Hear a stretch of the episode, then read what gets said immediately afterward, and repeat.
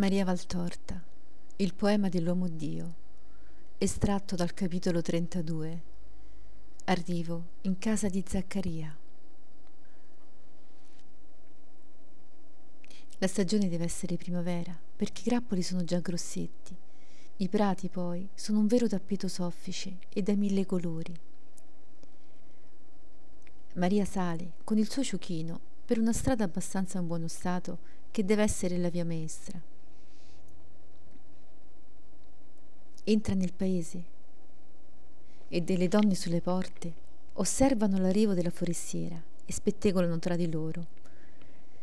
La seguono con l'occhio e non hanno pace sinché non la vedono fermarsi davanti ad una delle più belle case, sita in mezzo nel paese, con davanti un orto giardino e dietro intorno un ben tenuto frutteto. Tutto è recinto da una siepe di more o di rose selvatiche. Sul davanti della casa sul lato che costeggia il paese, il luogo è cinto da un muretto bianco, su cui corrono dei rami di veri rosai.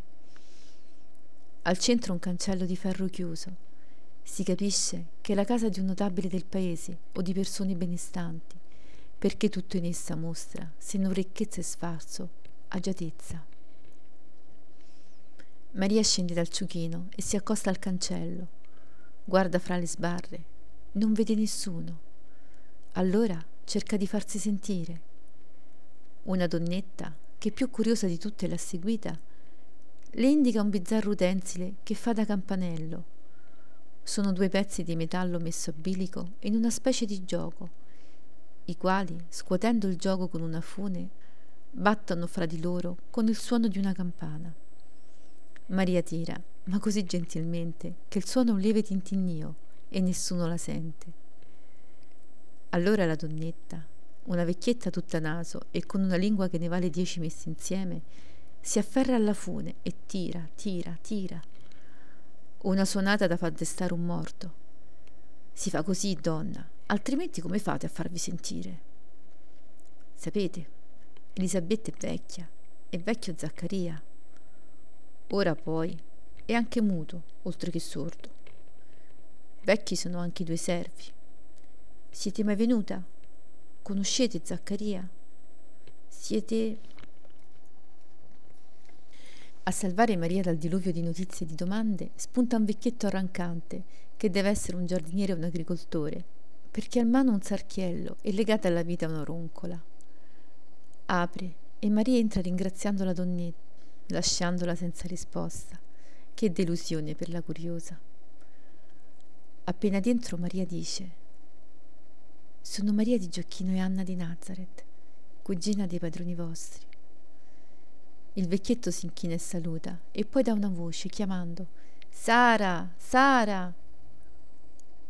E riapre il cancello per prendere il ciuchino rimasto fuori, perché Maria, per liberarsi dall'appiccicosa donnetta, è sgusciata dentro svelta svelta e il giardiniere, svelto quanto lei, ha chiuso il cancello sul naso della comare. E intanto che fa passare il ciuco dice Gran felicità e gran disgrazia in questa casa. Il cielo ha concesso un figlio alla sterile, l'Altissimo ne sia benedetto, ma Zaccaria è tornato sette mesi or sono da Gerusalemme, muto. Si fa intendere a cenno scrivendo, l'avete forse saputo? La padrona mia vi ha tanto desiderato in questa gioia e in questo dolore. Sempre parlava con Sara di voi e diceva, avessi la mia piccola Maria con me Fosse ancora stata nel tempio, avrei mandato Zaccaria a prenderla. Ma ora il Signore l'ha voluta sposa a Giuseppe di Nazareth. Solo lei poteva darmi conforto in questo dolore e aiuto a pregare Dio, perché ella è tanto buona. E nel tempio tutti la rimpiangano. La passata festa, quando andai con Zaccaria per l'ultima volta a Gerusalemme a ringraziare Dio, a ringraziare Dio d'avermi dato un figlio, ho sentito le sue maestre dire Il tempio pare senza i cherubini della gloria, da quando la voce di Maria non suona più fra queste mura. Invece di Sara, spunta sul sommo di una scala che fiancheggia un lato della casa una donna molto vecchiotta, già tutta rogosa e brizzolata. Guarda facendosi solecchio con la mano, riconosce Maria, alza le braccia al cielo e si precipita per quanto può incontro a Maria. Anche Maria, che è sempre pagata nel muoversi, ora corre, svelta come un cerbiatto, e giunge ai piedi della scala, quando vi giunge anche Elisabetta. E Maria riceve sul cuore con viva espansione la sua cugina, che piange di gioia vedendola. Stanno abbracciati un attimo, e poi Elisabetta si stacca e con un misto di dolore e di gioia si porta le mani sul ventre ingrossato. China il viso impallidendo e rossendo alternativamente. Maria e il servo stendono le mani per sostenerla, perché ella vacilla come se si sentisse male.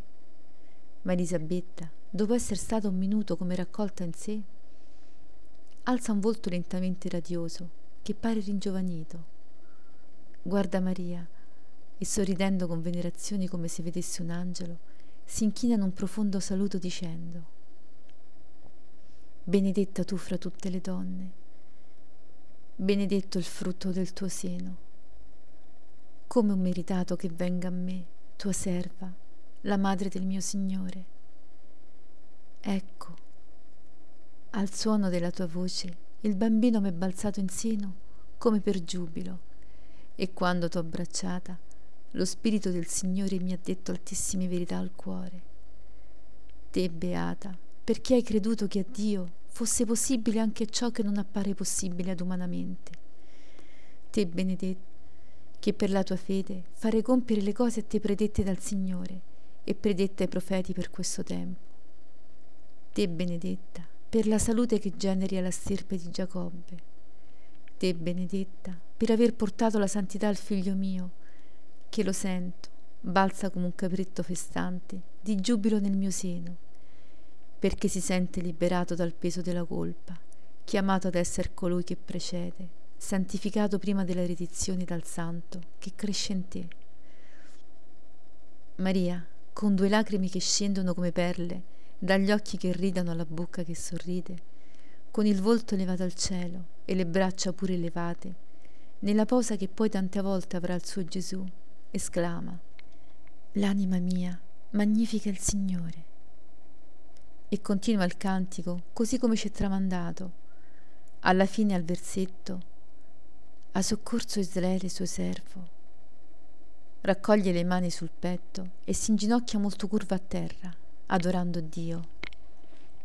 Il servo, che si era prudentemente eclissato quando aveva visto che Elisabetta non si sentiva male, ma che anzi confidava il suo pensiero a Maria, torna dal fruttete con un imponente vecchio tutto bianco nella barba e nei capelli, il quale, con grandi gesti e suoni gutturali, saluta da lontano Maria.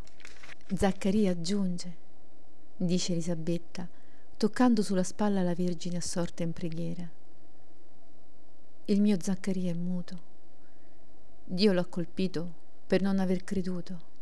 Ti dirò poi ma ora spero nel perdono di Dio, poiché tu sei venuta, tu piena di grazia.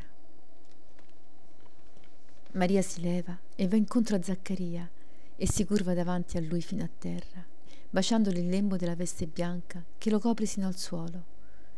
È molto ampia questa veste e tenuta a posto alla vita da un alto gallone ricamato. Zaccaria a gesti dà il benvenuto e insieme raggiungono Elisabetta ed entrano tutti e tre in una vasta stanza terrena, molto ben messa, nella quale fanno sedere Maria e le fanno servire una tazza di latte appena munto e delle piccole focacce. Elisabetta dà ordine alla servente, finalmente comparsa con le mani ancora impastate di farina, dà ordine anche al servo, che sento chiamare Samuele, perché porti il cofano di Maria in una camera che egli gli indica. Tutti i doveri di una padrona di casa verso la sua ospite. Maria risponde intanto alle domande che Zaccaria le fa scrivendole su una tavoletta cerata con un astilo. Comprendo dalle risposte che egli le chiede di Giuseppe e del come si trova sposata a lui. Ma comprendo anche che a Zaccaria è negata ogni luce sovrannaturale circa lo stato di Maria e la sua condizione di madre del Messia.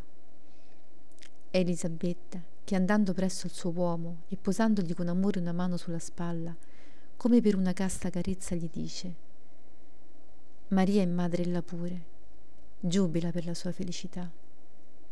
Ma non dice altro. Guarda Maria e Maria la guarda, ma non l'invita a dire di più ed ella tace.